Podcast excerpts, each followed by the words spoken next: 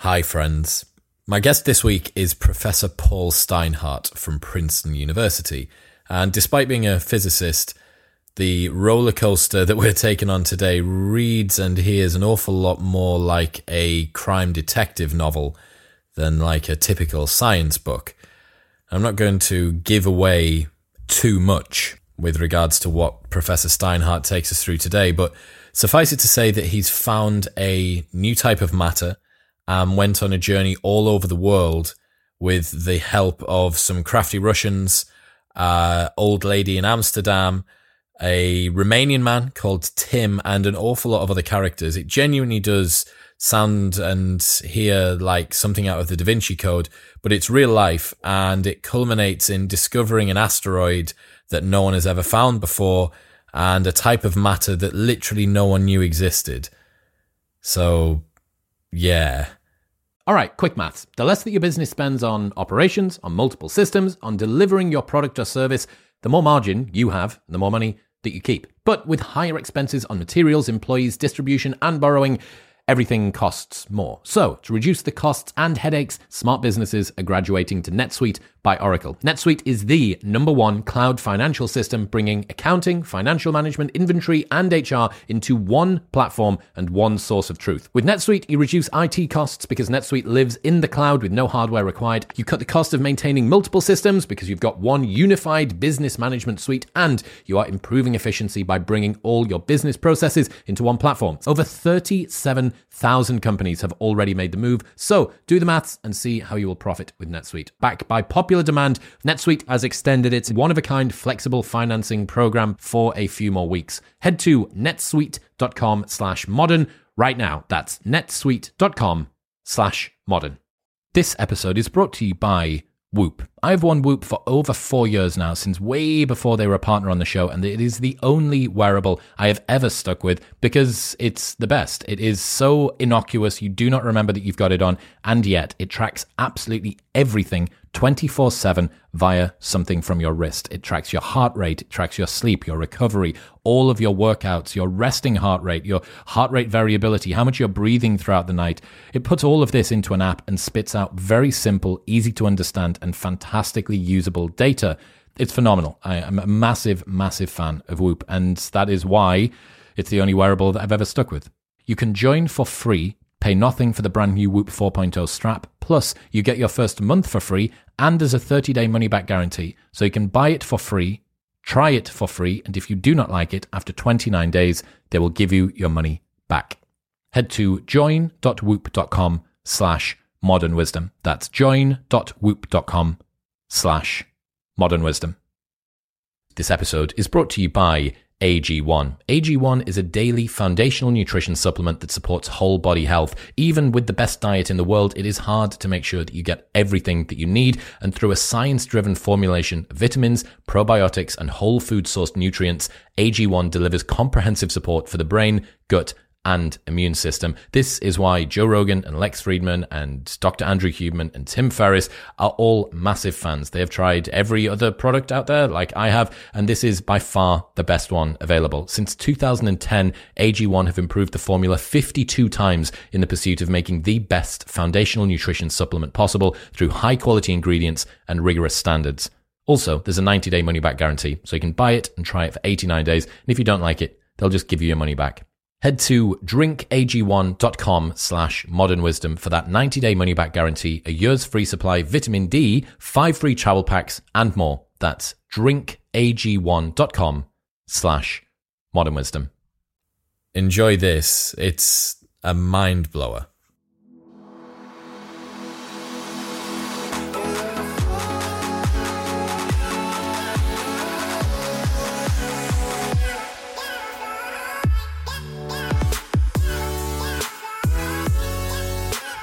Professor Steinhardt, how are you today? Welcome to Modern Wisdom.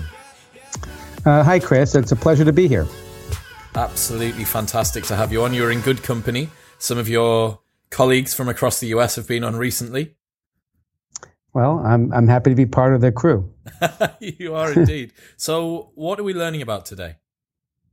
Well, um, I thought we might talk about uh, the discovery of a new form of matter which I've written about in a recent book that just came out from Simon and Schuster. It's called The Second Kind of Impossible. And uh, it's, in, in one sense, it's a science story uh, about this new form of matter that people once thought was impossible. They thought for centuries was impossible. Uh, but it has a lot of other aspects to the story. It's one of the stranger scientific stories you're likely to come across. Wow. So, a new kind of matter. Yeah. So, um, there's always been this question about what ways that uh, exist for atoms and molecules to come together to make a piece of matter. Yeah. Um, how they arrange themselves is very important to how they behave, how that matter behaves, and what it's useful for. Uh, it depends partly on the particular kinds of atoms, the chemistry, what particular combination of elements you have, but it also depends upon how they're arranged. So, for example, we can take carbon, if you arrange it one way, it makes diamond. And if you arrange the atoms another way, it makes graphite. Uh, the first, of course, is transparent and hard. The second is very soft and dark. And it's the same chemistry, the carbon chemistry, but just a different arrangement. And so that's been a prime issue in science. What are the different ways, mathematically and physically, atoms and molecules can come together? And we thought this subject was entirely settled by the 1980s. In fact, it was settled mostly in 19th century science. But what the book is about is how we were wrong, how what we once thought was impossible actually is possible. And and then it goes on to talk about uh, a strange adventure that that led to. that sounds fa- that sounds absolutely fascinating. So, what are the or what were the established understandings of the the ways that matter could form? Well, um, the ways that atoms can come together, it was thought, are very much like the ways um, you might uh, encounter if you were trying to, let's say, tile your shower floor. Okay, so let's suppose you were trying to tile your shower floor, and I gave you a bunch of squares. Uh, I think you're pretty confident you could tile your sh- shower floor with squares, with just leaving a little space for grout in between.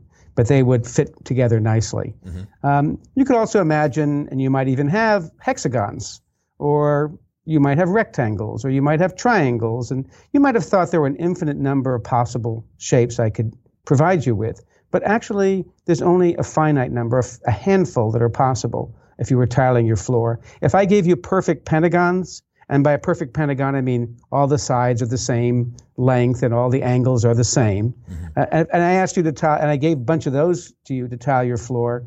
You might be somewhat embarrassed to find that it was difficult to put them together without leaving spaces in between. Oh, no. And that wouldn't be that wouldn't be very good for your shower. No. And and then you might wonder, uh, is that uh, impossible to do, or is it just that you weren't clever enough to figure out how to fit them together? In this case, it's what I would call the first kind of impossible, something that truly is impossible, something no matter which way you put them together, you know from rigorous mathematics, there's no conceivable way they can make um, the symmetry. Uh, they can make a they can make a pattern that fills your fl- uh, floor without tiles your floor without leaving spaces. I got that. So, it, as a beginning, one of the first discoveries that we found is that if someone gets their bathroom refitted and the tiler turns up with pentagon shaped tiles, that the, they've got a huckster on their hands. Exactly, exactly. And the same, We're and the same already. that's right. And it's not just true for pentagons. The same would be true if they came with heptagons, sevenfold or ninefold or 11fold or 147fold. So there are really only five basic possibilities that you can use. And almost every pattern that you have seen or humans have seen up until the 1980s are patterns based on those five possibilities because we thought anything else was impossible. But we were wrong. Um, it turns out there's more ways to put, uh, uh, if you allow a little bit more freedom, there's more things you can do than that. But before we get to that, let me point out that there's, uh, this relates to the story of matter, because matter forms clusters, arrangements of atoms in three dimensions that fill space just like building blocks, children's building blocks, or just like tiles in two dimensions. And the same restrictions apply. If you ever had a, a, a building block which had the symmetry of a, of a pentagon or pentagons in it, uh, then the rule said you couldn't have matter with that form either. That there were only a restricted set of possibilities. Why? Why can't you have matter with that form? The same issue. When you try to fit them together, they won't fill space. And so atoms hate having empty space. Their forces, the strong interatomic forces, will rip apart the clusters and they'll make something else. They'll arrange themselves into some form that we call a crystal form, an ordinary crystal form like quartz or salt or sugar. Uh, and they won't uh, ever make a form which has, let's say, fivefold facets, facets of a pentagon. So, you know, we know there of crystals that have facets which are six-sided and four-sided uh, perfect four sided and perfect six sided or three sided, but never up until the 1980s did we think it was possible to even put together atoms or molecules in a way that would have the symmetries of a pentagon. Got you. So, um, but um, there was so, so it's and, and all that could be shown rigorously mathematically. That is to say, it was the first kind of impossible. If you actually tried to build geometric building blocks in this way, you'll find that you can't. Uh, so um, uh, uh, that was accepted, and it seemed to agree w- with what we were finding in nature. Nature seemed to reject all these forbidden possibilities as well. So it seemed like a nice, tight, complete subject, nothing else to be said. Well, when the when the theoreticians and the experimentalists all find themselves in the same camp, I guess you've got you've got a pretty big weight of uh, academia there pushing you towards one particular conclusion. Exactly. In fact, it, it would be on the first page of any book that you picked up on the theory of solids that said, here are symmetries, here are patterns which are allowed, shapes are allowed, and here are ones that are forbidden. And prime among the forbidden would be anything with the symmetry of a pentagon. But there was a flaw in that thinking, and this, and so you know, when when scientists say something is impossible, or at least when I'm listening as a scientist, and a scientist says something is impossible, that always sort of brings up the antenna. And I begin to wonder, you know, which kind of impossible is it? Is it of this first kind where it's absolutely rigorously impossible?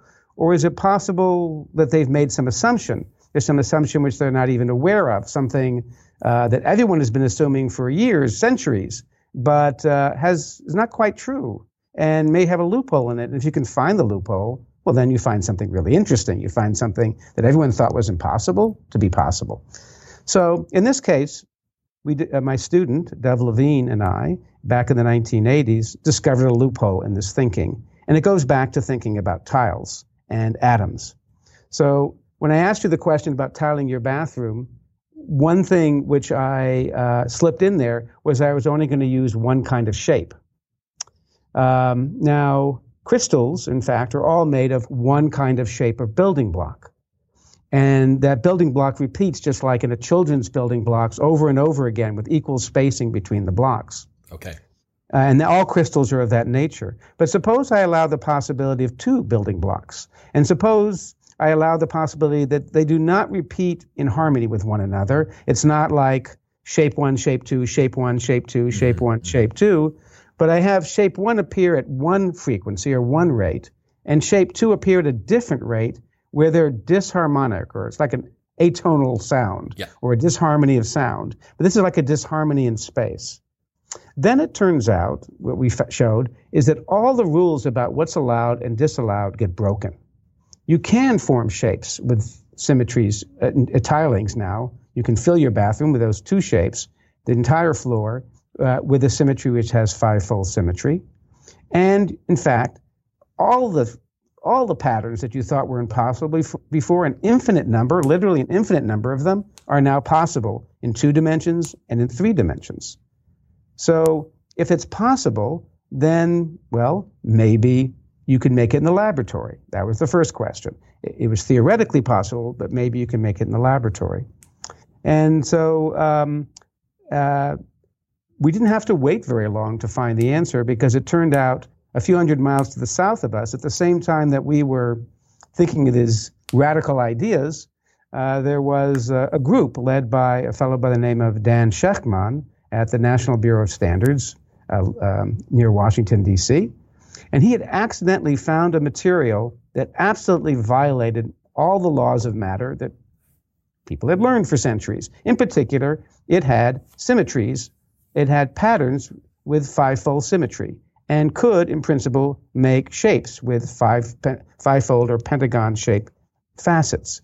he, didn't know what to make of it. He just knew it was somehow wrong, mm-hmm. but he didn't have a theory to explain it.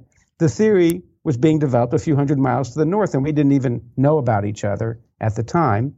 Um, but he wrote, a, he and his colleagues wrote a, a, paper, what we call a preprint, a sort of pre-publication version of this paper, sent it to a colleague that I had known for many years, who I had worked with in the past.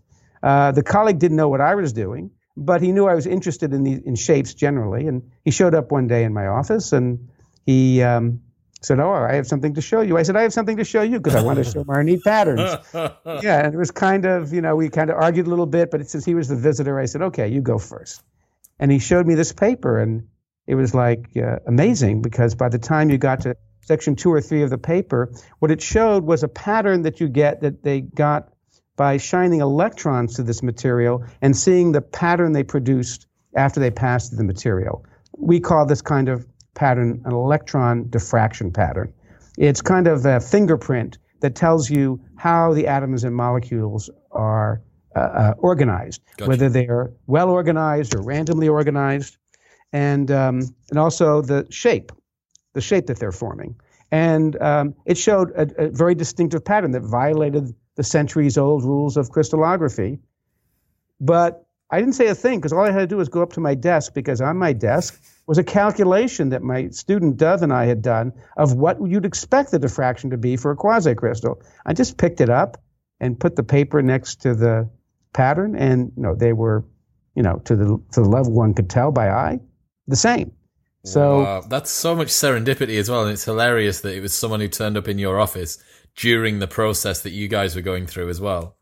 Yes, because we had we had been holding back our idea because when I had been showing it to people, they thought, "Oh, that's kind of interesting, curious, but useless because matter will never make this form." And and then uh, by accident, someone did. Is and that, that was um, the, is is there an as, is there an asymmetry there between the theoreticians and and the experimentalists a little bit like that if you've got something that's tacit and kind of appears in real life that there's there's some more weight to it in the scientific community than I guess you've got the fear of uh, presenting a theory and then it being turned out to be complete bollocks when it when it becomes real life. Uh, yes, I mean, especially in this field, in the field of you know studying different forms of matter like this, it's very important that you don't just have a, a hypothetical idea, a uh, imaginative idea. Mm-hmm. Uh, it, it, certainly important for everyone that I presented the idea up to that point. Mm-hmm. Uh, it was important that you know you could actually occur in nature because at first these patterns look complex until you get used to them. Uh, it's hard to see. In fact, if I show you the pattern, it's a little hard to see what the uh, what uh, to recognize what's going on in the pattern. But um, but as you come used to it, it begins to have a simplicity. But that's still not the same as showing that it actually has real physical relevance. That that you can actually make this in the laboratory. Absolutely. And um, so we so we call this so just like the ordinary ordinary ordered forms of matter where you have regular repeating building blocks. We call those crystals. Uh, we call this new form of matter quasi-crystals. Uh, quasi because when you have patterns that are composed of two or more elements that have repeated uh, disharmonic frequencies, mathematicians call that quasi-periodic, and they call crystals periodic. So we called ours quasi-crystals for that reason. Name. Yeah, and that's how the subject began. That was, and that's kind of the prelude to the story, if you like uh, which explains why um, we were why I was interested in the story of quasi-crystals in the first place, because uh, they represented new forms of matter which would have new physical properties, uh, and there'd be an infinite variety to be discovered, a whole new world, uh, uh, and um, and and this field kind of took off from there. But in terms of what I was doing, uh, we took a I took a strange turn, mm-hmm. which was to uh, I was curious if we had made these things in the laboratory, why isn't it we had never seen them in nature? That was my. You've taken the question okay. right off the end of my tongue. Good question. Okay. Thank you. So, so how do you? So you know, because we see lots of crystals in nature. There are thousands of different types of crystals in nature. How come we've never once, you know, thousands of years ago, or hundreds of years ago, or decades ago, seen a quasi crystal before? Is it because it's impossible? Is there something that's forbidding it? Some people in the field thought so. They said these things are so complicated, you'd only be able to make them in the laboratory where you can control the conditions just so, mm-hmm. put the elements together just so that they'd make this structure. Um, But um, the way we had come to the idea of quasicrystals was not just thinking of them as building blocks. So I'll show you a little piece of a three-dimensional tiling here. It's a three-dimensional tiling, which is a piece of a quasicrystal. It's kind of a, a layer of a quasicrystal. Okay. You're able to for, for see the, all that? um, Yeah, yeah. For the for the listeners listeners who are just on audio, would you be able to describe to the best of your ability as well, please?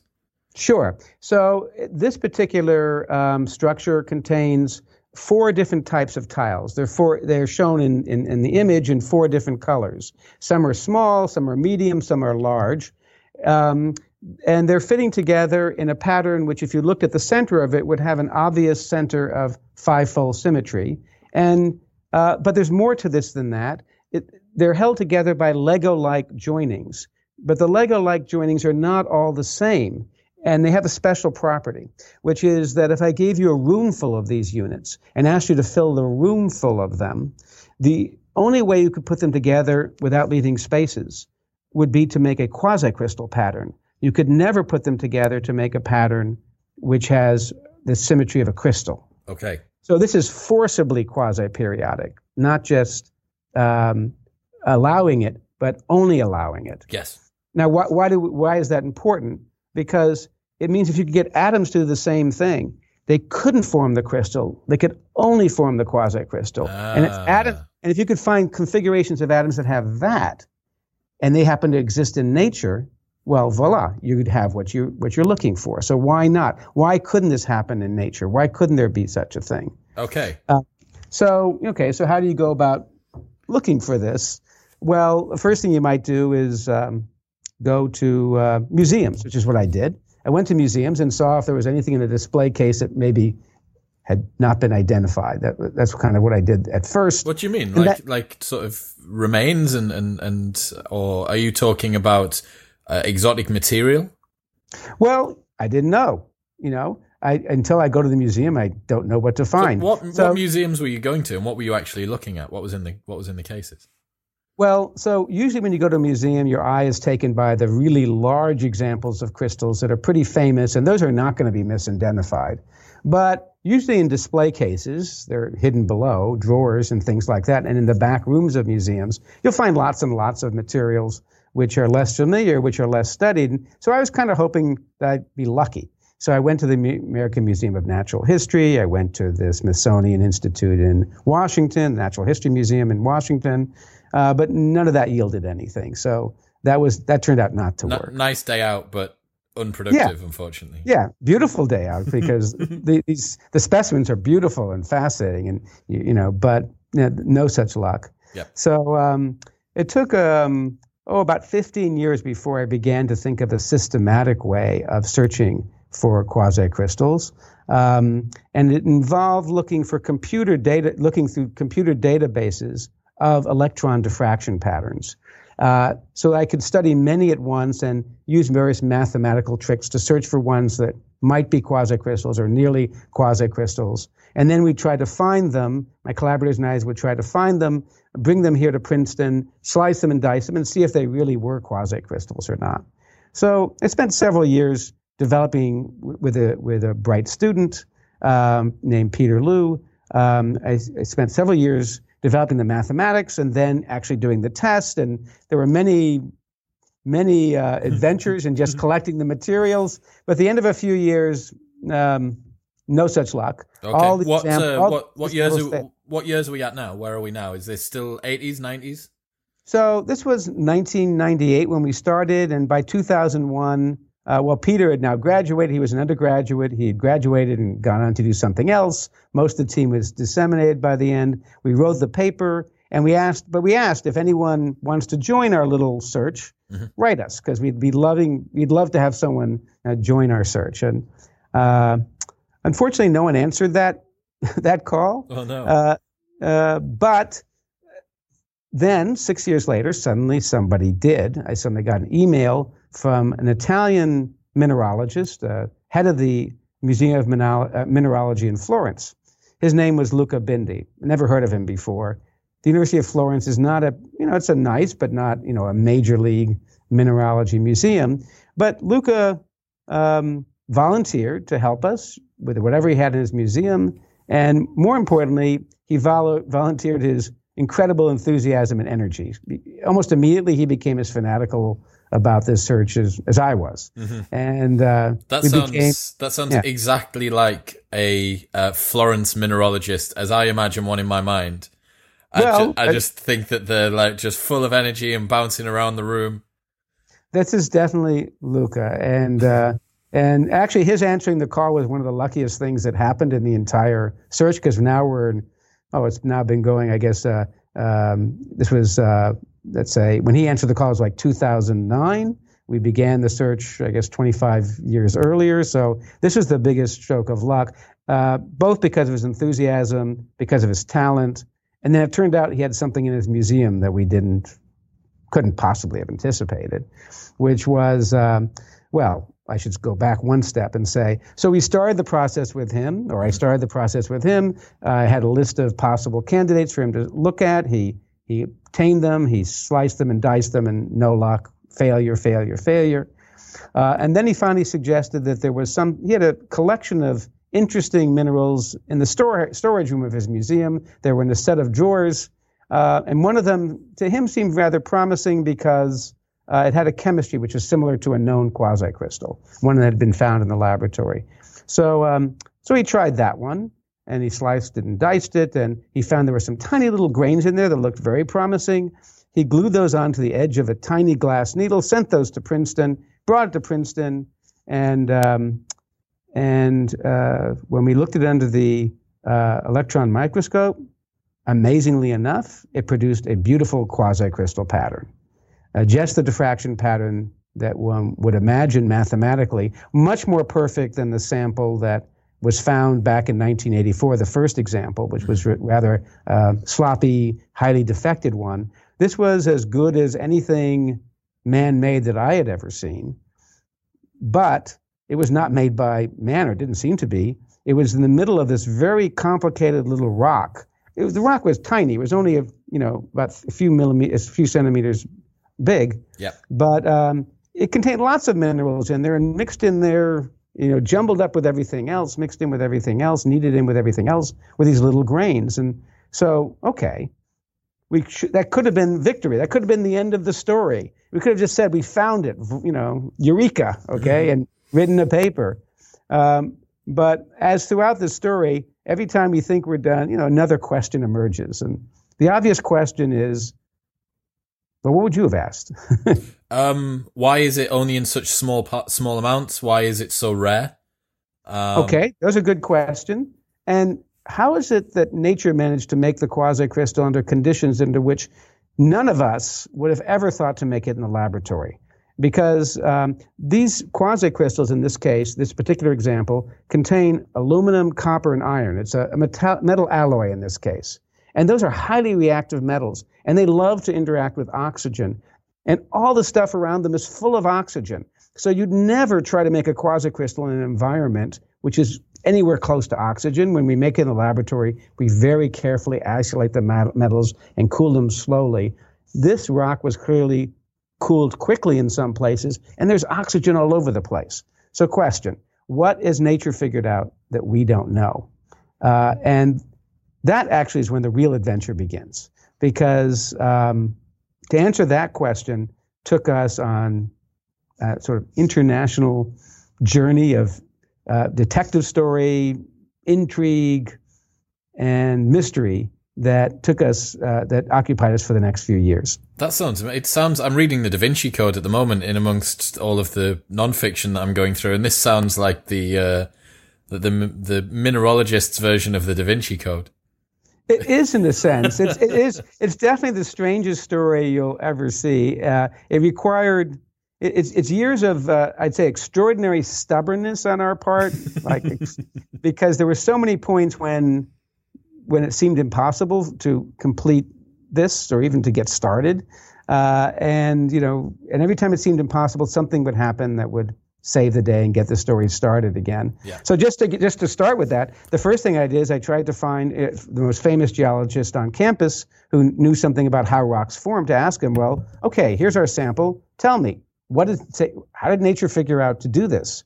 Uh, his name was Lincoln Hollister. He's you know, very well known. He's one of the first people to study lunar rocks, so he had seen all kinds of strange rocks and formations. And he studies exactly this question given a rock, how do you interpret or how do you figure out how it formed? So uh, I went to Lincoln's office, which is at Princeton, and knocked on his door, and I told him the story I just told you. And he sat there and he thought for a moment and sort of gave me a strange look. He said, Okay, Paul, I hate to tell you this, but what you have there is impossible.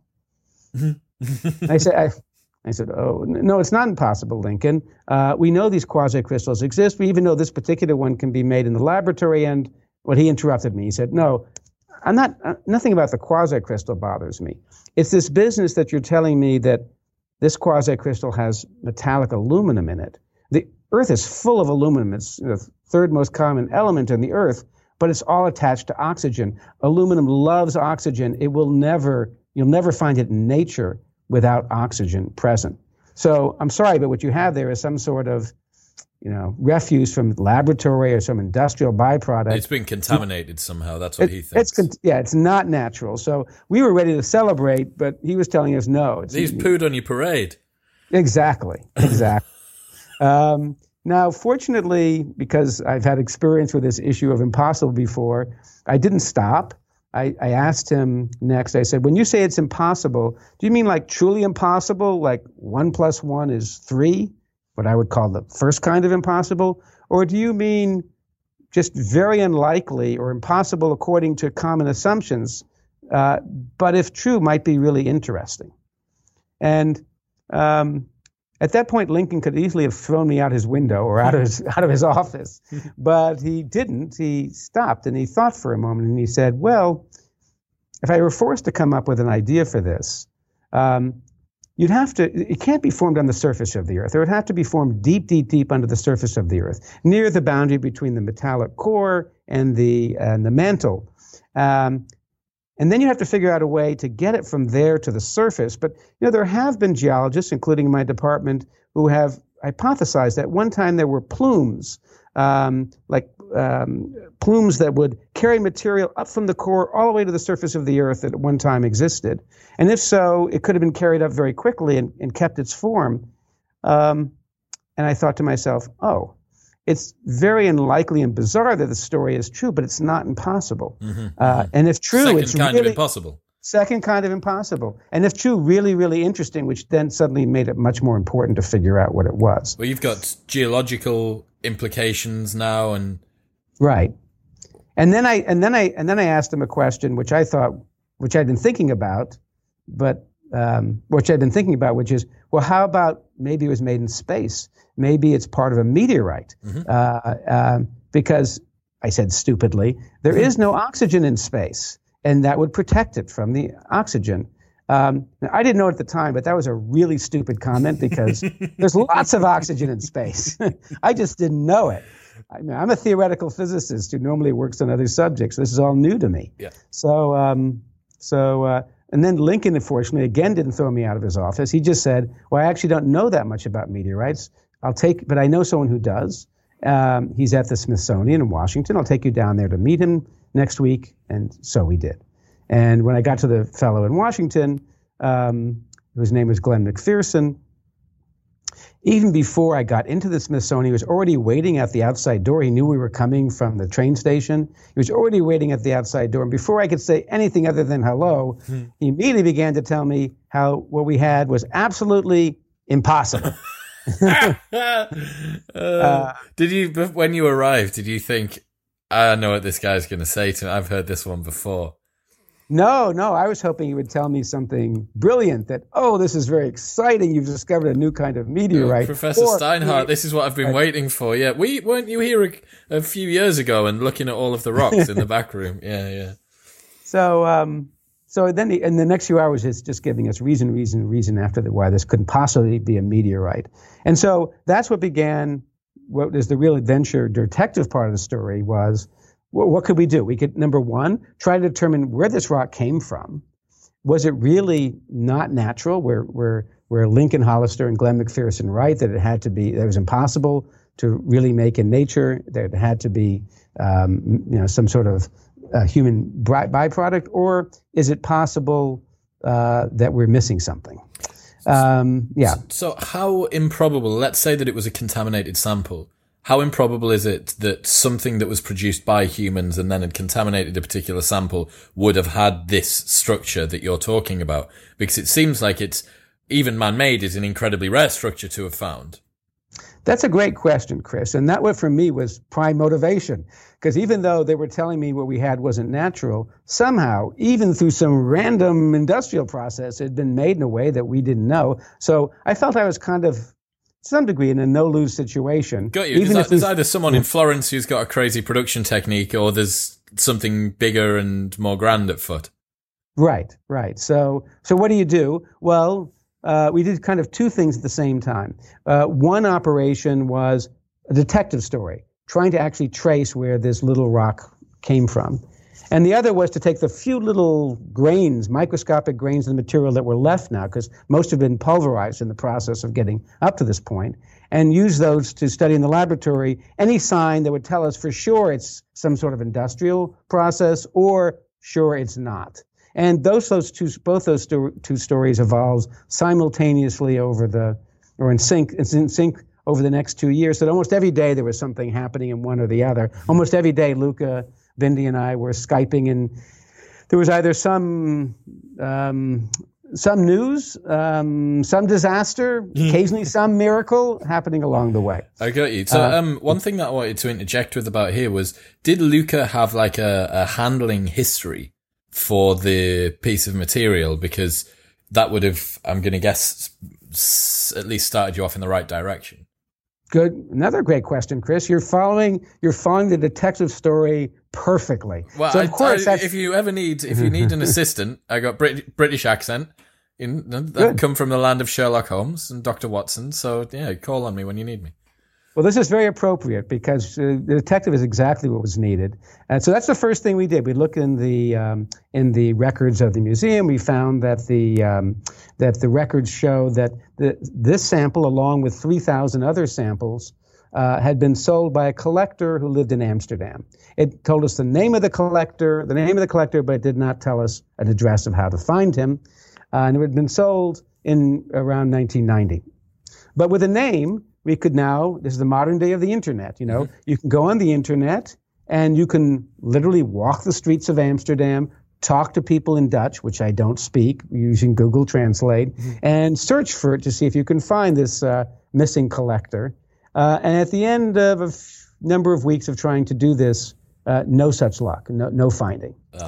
Uh, then the next thing we did so, almost simultaneously was to search collections around the world because you know, there was nothing that special about the Florence Museum or this rock, so far as we knew, um, or this material. So we started sending alerts to museums. There's various internet sites which collectors use who collect minerals, and we got um, something like five takers, five people who claimed that they had samples of this material. Four in the West, and one was in a museum in Russia. How do you how do you send that sort of a broadcast out?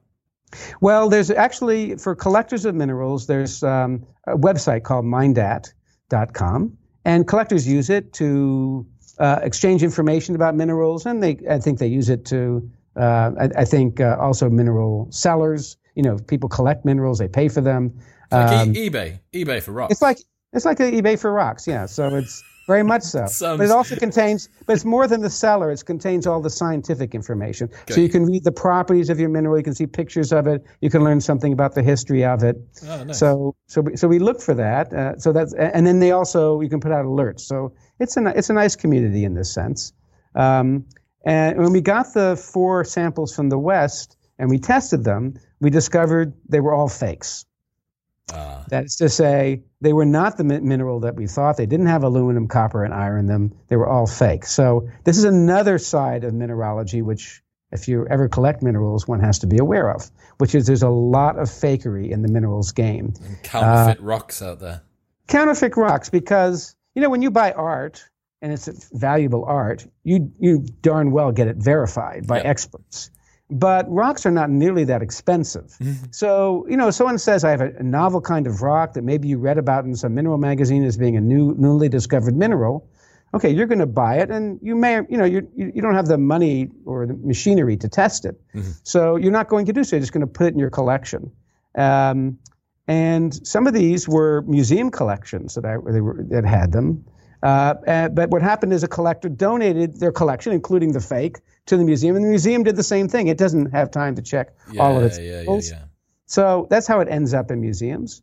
Um, and even today, because the story I'm telling you is now become somewhat famous, this mineral can be found at mineral shows. We've bought it from the mineral shows to check if anyone actually had found something legitimate, and we've yet to find something legitimate. Ah. So if you find these materials, claims of quasicrystals at mineral shows, and there are very big ones around the world, um, like at Munich and in Tucson, Arizona, um, beware, buyer beware. Or ring you, uh, ring you and send yes. you out. Oh yes, right. But you see, it doesn't work like that. You have to buy first. take your risk and buy first. You can't take your electro uh, the microscope over there and just uh, point it at the thing and. I, I, you won't get your money back. Let's put it that way. As far as I know, the show will have you know uh, have closed. The people will have disappeared, and no, I don't think it works that way. My, Mindat needs uh, PayPal seller protection and buyer protection on there, really, don't they? That would that would stop all of this in its tracks. It would, but it requires the testing. Now, the advantage was, uh, which worked in our favor, was because it's so expensive to test. Mineral collectors, when you ask, when you offer to test, will snap up the offer, uh-huh. and that's why they sent us the samples. Because you might wonder why would they send us their valuable samples? Well, they want to verify because if it was correct, they win, and if it's not correct, okay, they understand. There's a certain amount of that's part of the risk of the of the business, you know, when you or the or, the, or being in the collection business. Gotcha. So people accept it. But the one in Russia we knew was real uh, because um, when the the mineral that is contained inside, the, along with the quasi crystal, there's a, there's a mineral in there which is an ordinary crystal mineral which had been um, discovered first and um, published and officially accepted by the International Mineralogical Association. And when you get a new mineral um, accepted by the International Mineral Association, you are supposed to put one in a museum. Uh, a copy, a, a, version of it in the museum, which becomes a, a sort of the standard sample in case anyone ever wants to prove that that mineral actually exists. Uh-huh. It's kept. But by the same token, you're not allowed to fiddle with that sample, so we couldn't test it. They wouldn't allow us. The, the museum director would not let us test it. Uh, so we couldn't do it that way. So the what do you do next? Well, you try to find the people who claim to have discovered that mineral back in the 1980s. Uh, so it turns out, uh, well, again, going on the internet, we discovered the person. We, we discovered who were the authors of the paper that first submitted it, and then we began to search. It turned out to be a Russian. We searched throughout Russia for this person. We discovered that he uh, was once that he was at the time that he claimed to find this new mineral head of the Institute of Platinum, this is the 1980s, Soviet times, head of an institute of platinum. Platinum is a very valuable defense material. This is a so, guy that you do not want to mess about with. Exactly. He's connected. He's connected. and, wow. right. In fact, we, we heard some pretty bad stories about him. I bet you did, uh, yeah. With, with, what he did with his competitors. Shady, in, shady Russians. Shady, yes. So I think that's I don't want to go too far in that statement. You can say that. I can say that. yeah, I'm not. I'm not. I'm not a professor, so I can call them shady all you want. But but but he was no. He was he, he had you know had various friends of his, or was purported to have various uh, competitors of his, I should say. Mm-hmm. You know, uh, arrested by the KGB. Yeah, yeah, disposed of or removed it from sight at least, so they were no longer competitors of his. We also learned they had emigrated to Israel. So the next thing we did, you know, was try to get the same deal in Israel, walking the streets of Israel, find, and looking through the phone books. I found someone with that name, called him up, and um, he didn't speak English. So I got a you know Hebrew speaker and called him up, and he didn't speak Hebrew. Got a, he, a Russian speaker, and of course he does speak Russian. Yep. Uh, and he verified that he was the guy that was on this paper. That was the first thing.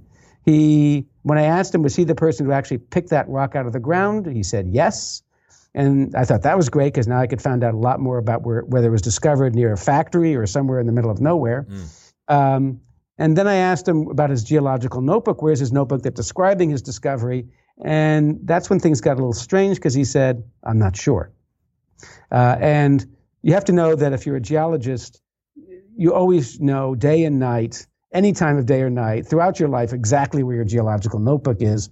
It's something you live with and record in. It's like a diary, you know, it's something. Okay, gotcha. you. Never lose. Got. So, so the fact that he hesitated on that was a huge red flag. Uh, I'd been warned by Lincoln Hollister to watch out if he said he didn't know his uh, oh, geological. No. And then I asked him, does he have more samples? He said, well, maybe the geological notebook, and maybe there are more samples back in Moscow. And I looked up the price of flying him from Tel Aviv to mm-hmm. Moscow, and it wasn't a bad. I said, okay, what if I fly you there? Would you be willing to go retrieve it?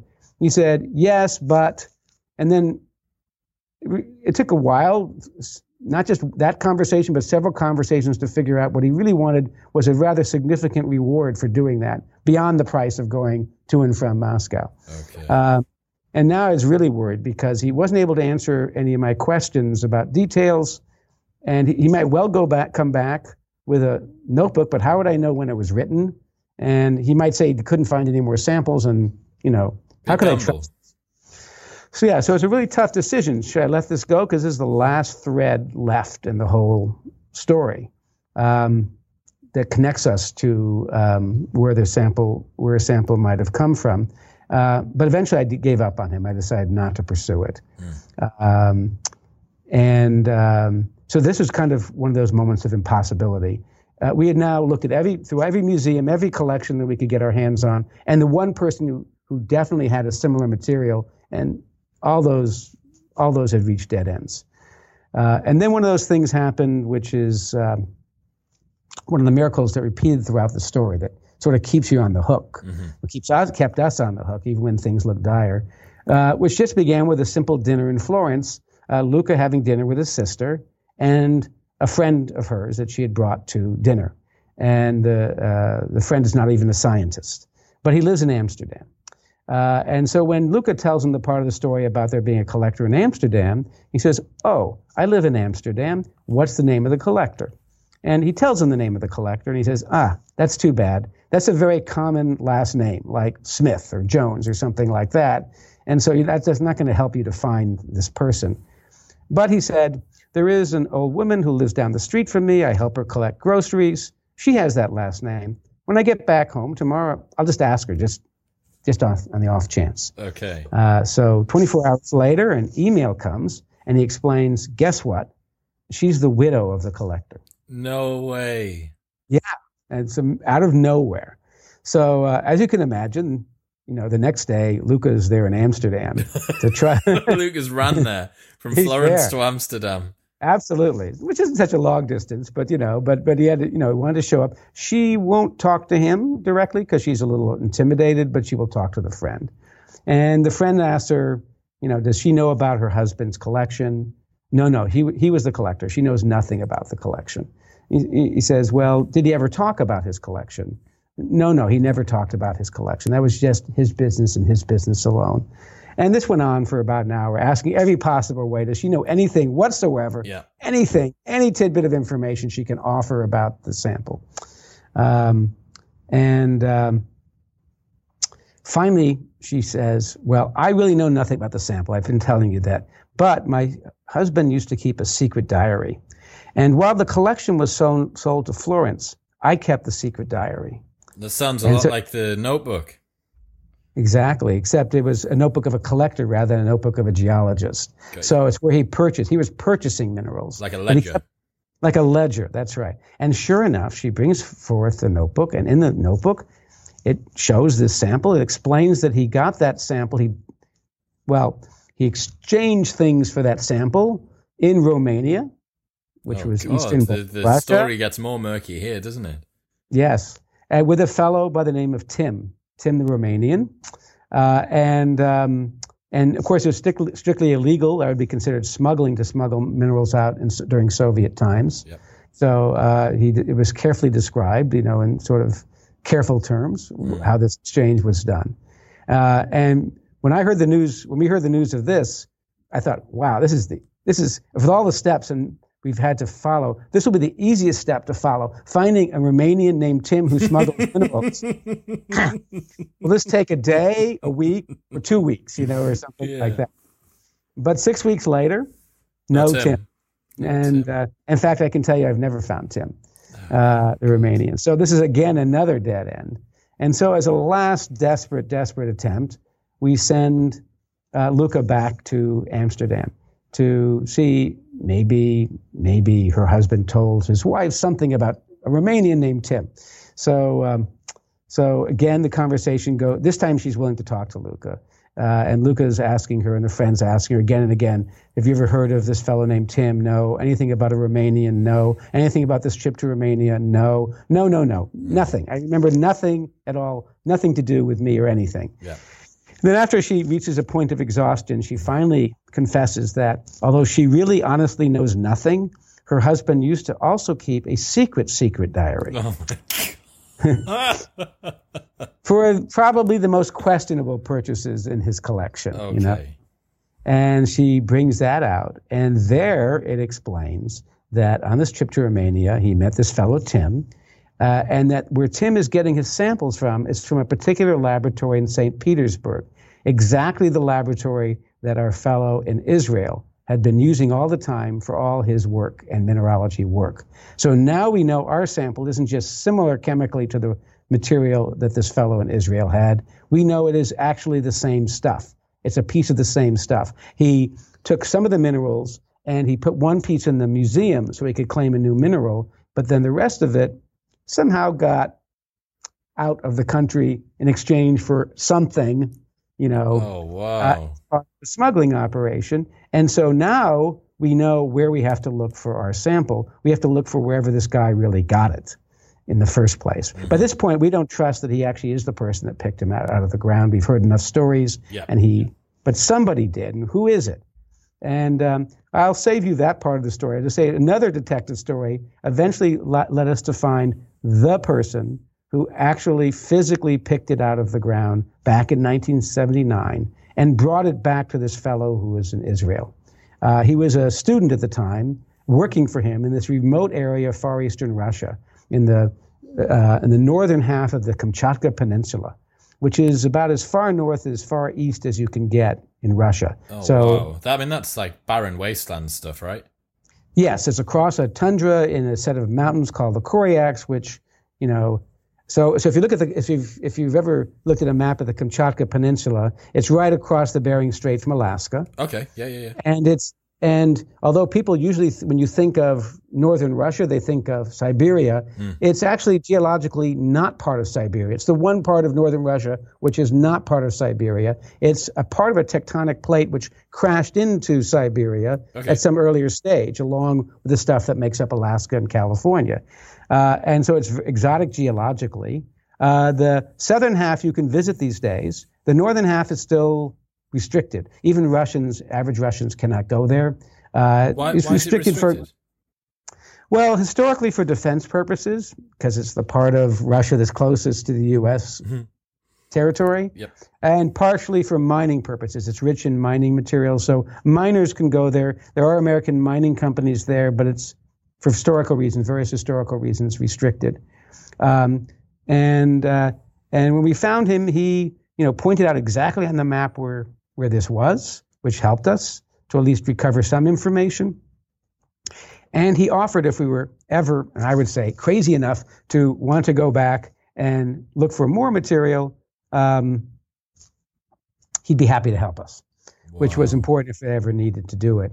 Uh, now, at the time, I didn't think I'd ever think about going back. But in the meantime, something else happened in the laboratory that we didn't expect, which is when we were studying these grains that were that were left from the from the original Florence sample, we discovered after about two years, we discovered a number of things that told us it was very likely natural. But we finally found sort of the killer measurement, which showed us that the material was likely to have come from a meteorite, exactly the thing that Glenn MacPherson has said it couldn't have been um, and a meteorite that wouldn't, wasn't just an ordinary meteorite. Most meteorites form rather recently in the solar system, more recently in the solar system. Um, this one is as old as the solar system. In fact, it formed before the Earth formed, formed before the planets formed. So we have a meteorite which has a quasicrystal in it. Which, uh, we have possibly a meteorite which has a quasicrystal in it, which may have formed before the planets formed, which means it's also connected to the formation of the planets. It's telling us not only was there an exotic process that formed a quasicrystal, but somehow it's a process which geologists and meteorite experts and physicists didn't know about, still don't completely know about, that nature figured out before there were even planets. Wow. And may have something to do with the core of planets, metals that make up the core of planets. Oh, so suddenly this was a much more important story than than um, than simply what was already an amazing story, which was finding a, yeah. a, a quasi crystalline. And, uh, but we couldn't investigate any further because we were out of sample. All the samples were spent. Mm. So, um, so the only way to possibly get any would be to go back to this remote place across the tundra to the Koryak Mountains of, the northern half of Kamchatka. You need to you need just, to invade Russia. The way to get more of this is to invade Russia. Effectively, which means you know, you ha- if you don't want to, if you actually would like to get out safely, maybe with your samples, maybe you want to get their permission. Yep. But that means you have to get permission from the Russian government. You have to get permission from the FSB. You have to get permission from the Russian military. Then Chukotka, this northern half of of um, Kamchatka Peninsula itself, has its own government, its own um, its its own restrictions. Oh, bureaucratic nightmare. Bureaucratic nightmare, sort of a pile of paperwork, which hmm. you know just goes which is hugely, which is huge. You have to pull together a team that's willing to go with you, including. I mean, that's the hard, that's the hardest thing. That's want, that's hard. Do you want to go um, to the um, north of Russia potentially right. without any permission? Well, you, you're going to get the permissions. You're going to get the, You're going to have to get all the permissions in time to be able to go. You're going to have to uh, get money to be able to go. No self-respecting agencies, federal agency or museum is going to pay you for that because any geologist would tell you it's crazy. Some guy found a grain in 1979. You're going to go back and you think there's any chance that he can find it, or even if he can find the area, that you're going to find even a second grain. You know, the chances are, you know, you guess, you know, a hundredth of percent, a thousandth of percent of success. On the other hand, if you don't go, there's no chance of success. so by this point, I've only told you some of the strange things in the story. Yeah. By this point, you have to imagine we're all in. At least I'm all in, and Luca's all in. Yeah. You just have to take the story wherever it goes. So even if it's taking us someplace crazy, we go. Yeah. We pull together. I pull together a team. I get someone, a, a private donor, to provide the money for us. Mm-hmm. I pull together uh, America, a combination of Americans and Russians and Luca, an Italian, to go with us. Uh, that includes my son, who is a um, at the time was an undergraduate student at Caltech in geophysics and on his way to Harvard. Um, he joins the team. He's my tent mate. Mm-hmm. Uh, uh, everyone on the team is. Exp- I should explain one thing. Everyone on the team is an experienced geologist of some sort, including my son, is an experienced camper and outdoorsman, except for one person, uh, which is me. Yes, so I get it. So, I, so, but never. But you know, and I actually had hope to send them without having to go myself. But oh, yeah. for various reasons, I won't. You know, you have to read the book to find out why I got trapped into going as well. Oh, God. So, uh, so there we were in, in July 2011. You know, this team going off to the literally across the tundra and two strange-looking vehicles, behemoth vehicles. Um, working their way across the tundra, sort of a roller coaster ride across the tundra for for four days to get to this obscure stream, stream in the Koryaks, where in 1979, Valery Kryachko, this Russian who I had found, mm-hmm. uh, had found this earlier mineral. And, um, and then the story doesn't end being crazy there because you know, when you get there, you can't bring your electron microscope there either. So what can you do? You just collect and collect and collect material as much as you can. You pan it like you pan for gold because you know it has to have a little higher density than ordinary minerals, and you just bring back as much as you can, not knowing if you found anything at all. Oh wow! Uh, and then when you get back, you have now have mil- millions of grains collected from up and down the stream, and all you can do is look at them one by one by one by one by one, and um, with realizing that your chances are nil mm. of finding anything.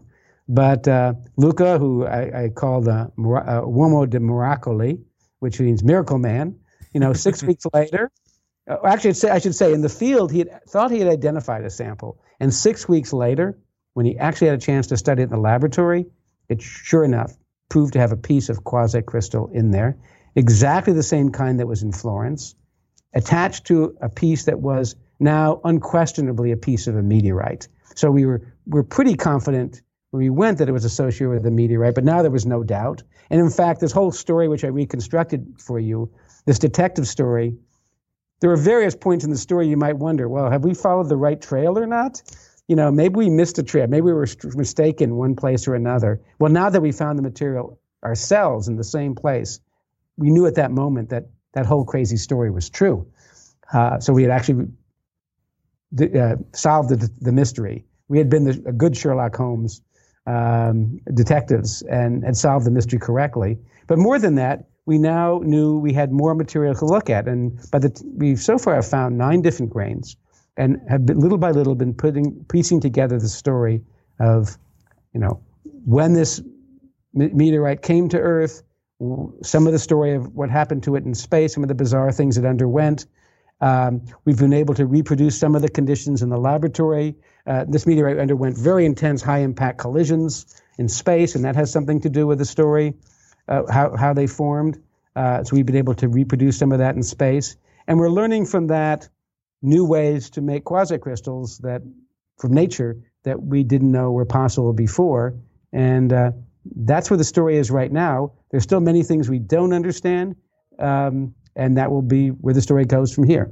That's an absolutely mind blowing story. I, I genuinely think that a novel made from this would be would be good reading. So the thing that's super cool is your uh, your first assumption or your first kind of hope, I guess, to make it a little bit more exciting and interesting was that this would be something which was created naturally and wasn't something which had been contaminated. Natural yes. was correct, but terrestrial was incorrect. Correct. That's right. We still don't have an example yet of a terrestrially made, an earthbound quasicrystal. It doesn't mean it's impossible. It just means we haven't found it yet. We haven't found an example yet.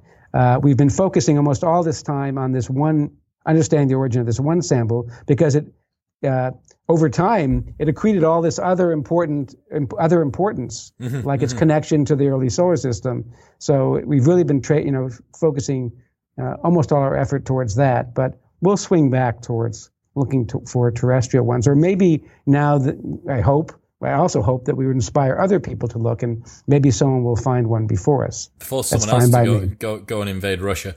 So, um, as a, a kind of a concluding thought, then, if you were to put your um, academic money where your mouth is with regards to this, what what do you think is the reason that these particular um, structures are formed. Why are they formed in this particular way, and why does it only seem to happen in space, or why? What's the reason for it occurring? And then, what are the implications for us being able to create materials? Does this allow us to make anything that's super strong, or super useful, or super conductive? Well, good questions. Um, so um, over the years, we've collected a number of possible theories of how this might be made in space, some of which have now been eliminated by experiments we've done since then. Um, but I think that two leading candidates are my, in my mind are number one, uh, what you might call uh, solar lightning. Uh, so in the early solar formation of the sun, uh, of the solar system, there was all this dust that was surrounding the sun before there were planets. Uh, and dust can pick up charge and as it rubs against each other or bangs into each other. And some have speculated that this produces lightning. And uh, lightning is one way of detaching aluminum from ox- uh, aluminum from oxygen, or could is potentially some way of doing that.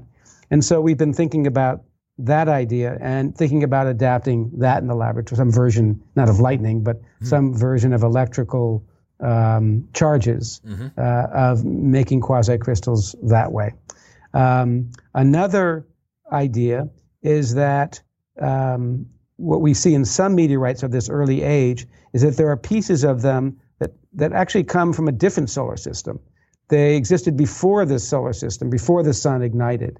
Um, they have what are called pre-solar grains, and some of them are have been identified already in meteorites. They're, they're quite different than the quasicrystals, but maybe our quasicrystals are examples of these pre-solar grains that would be formed from uh, nearby astro- astronomical events like the collision of two stars, cl- collision of two neutron stars, or something like that, mm-hmm. producing a, a metal rich material without producing much oxygen. That's what you'd have to look for.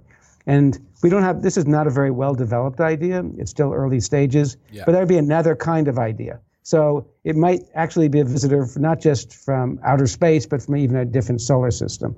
Uh, either way, it's telling us there are processes that occurred in space probably not just once, but quite frequently in space, long before most of the minerals that we know on Earth existed. A, lot of the minerals that are on Earth are formed only after life formed on Earth and the atmosphere became filled with oxygen and and and what was on the Earth reacted with oxygen. Mm. If you go back to these early stages of the solar system, there were probably there were only there weren't that many different minerals existing, but now we know one of them on the list is a quasicrystal. In fact, I should say it's not the only one on the list. There are three quasicrystals because by the time we got to this stage in the, in the, late stages of the investigation, we didn't just find our original quasicrystal, we found two other chemical compositions that made quasicrystals. This meteorite was full of quasicrystals. What were, what were those made up of, or what was the, the um, characteristic of the structure of the other two? So one of them was a mixture of uh, aluminum, uh, nickel, and nickel and iron. Um, so iron and nickel are very common in meteorites. So the added element was the aluminum, as opposed to aluminum, copper, and iron, which was the first one. Mm-hmm. Um, and it was interesting. It's especially interesting because whereas the first sample had the symmetry of a soccer ball or a football with lots and lots of five-fold um, pen- pentagon uh, fa- uh, faces or pentagon symmetries. Uh, this new one only had sort of was was a stack, a, a, regular stacking of layers, each of which had the symmetry of a decagon, tenfold symmetry. It was a different kind of quasicrystal, not just different chemically, but different symmetry, different different category. So we found two different categories, and, and the third guy turns out to have the same chemical composition. I should say for these first two, they were ones we already knew existed in the laboratory. Mm-hmm. They'd been discovered ago, long uh, decades ago, but now we found them uh, in the meteorite. The third one is again aluminum, copper, and iron, but a different composition than the first. Uh, and that composition would never been seen in the laboratory before. So that's the first example of a quasicrystal that nature made and that we discovered in nature before we made it in the laboratory. Ah, wow. So we've since made it in the laboratory by using a technique which is un, not unlike what the way the meteorite created it, which is basically bashing together stuff together okay. at high speed, at supersonic speeds. Uh, so we've learned something from nature. And, and, and then you ask, well, why would you care about that besides curiosity? Yeah. Why do you care?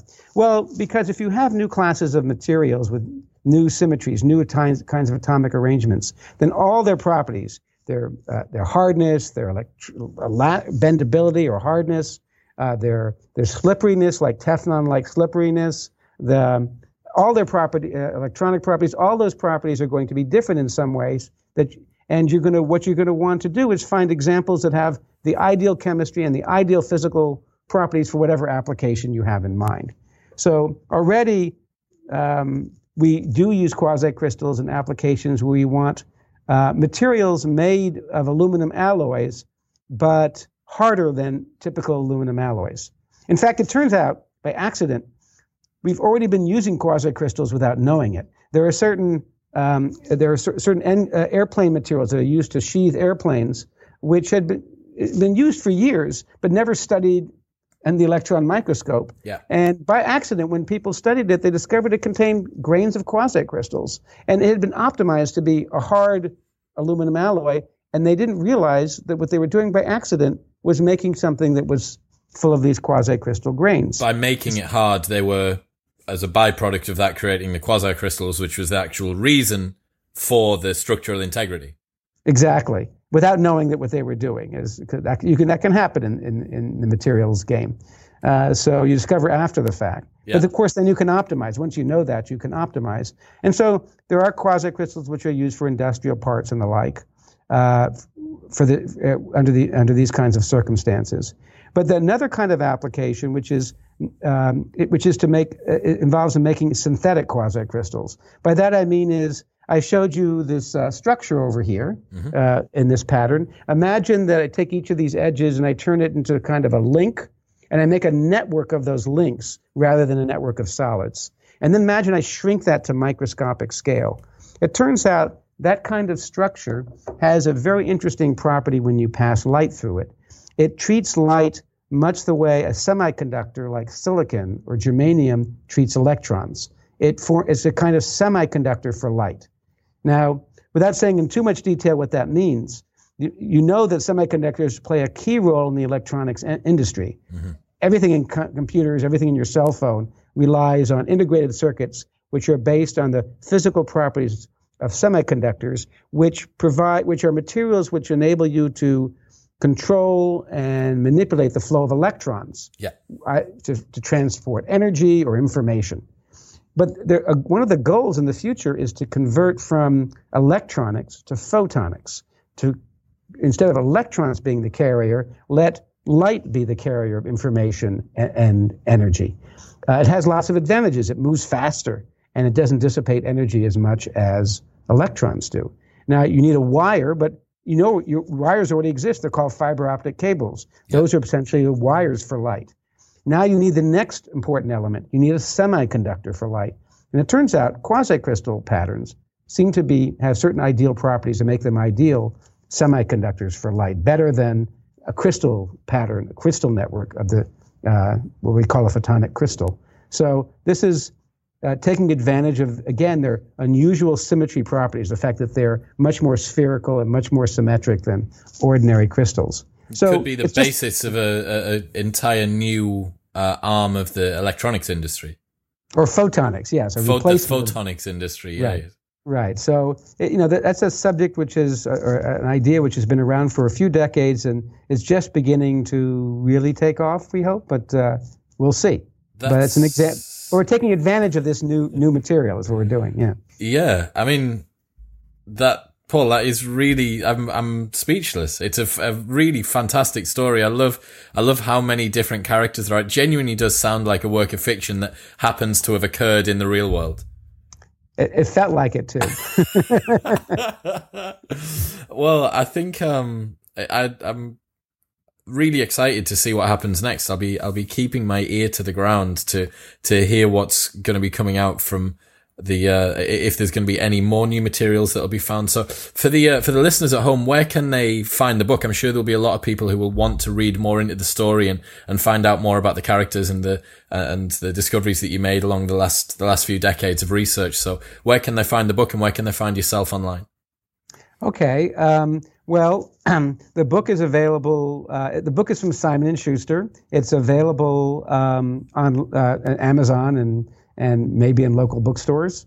Um, or you can uh, make the contact and learn a little bit more about the story by going to my website, which is called secondkindofimpossible.org. Second kind of impossible without any spaces in it. Mm-hmm. Uh, dot org, and uh, there you can you know learn a little bit more about uh, what we're doing and um, and also you know where to get the book and all that. So uh, I think people or I hope people will enjoy reading the story. I've gotten very nice feedback on it so far, and um, and uh, and and and you can also uh, write to me if you have any questions or reactions. I'd love to hear what, what people think of it. Amazing! I'm absolutely certain that uh, that people will want to find out more. I will make sure that the link to your website and the book on Amazon will be in the show notes below.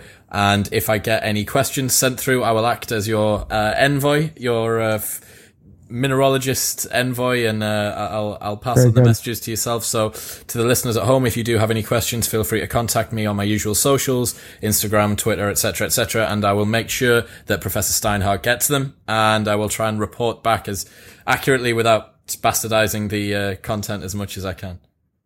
Well, thanks so much, Chris. it's been a, it's it. been fascinating. Thank you so much for your time. Well, thank you, Chris. Uh, it's been fun.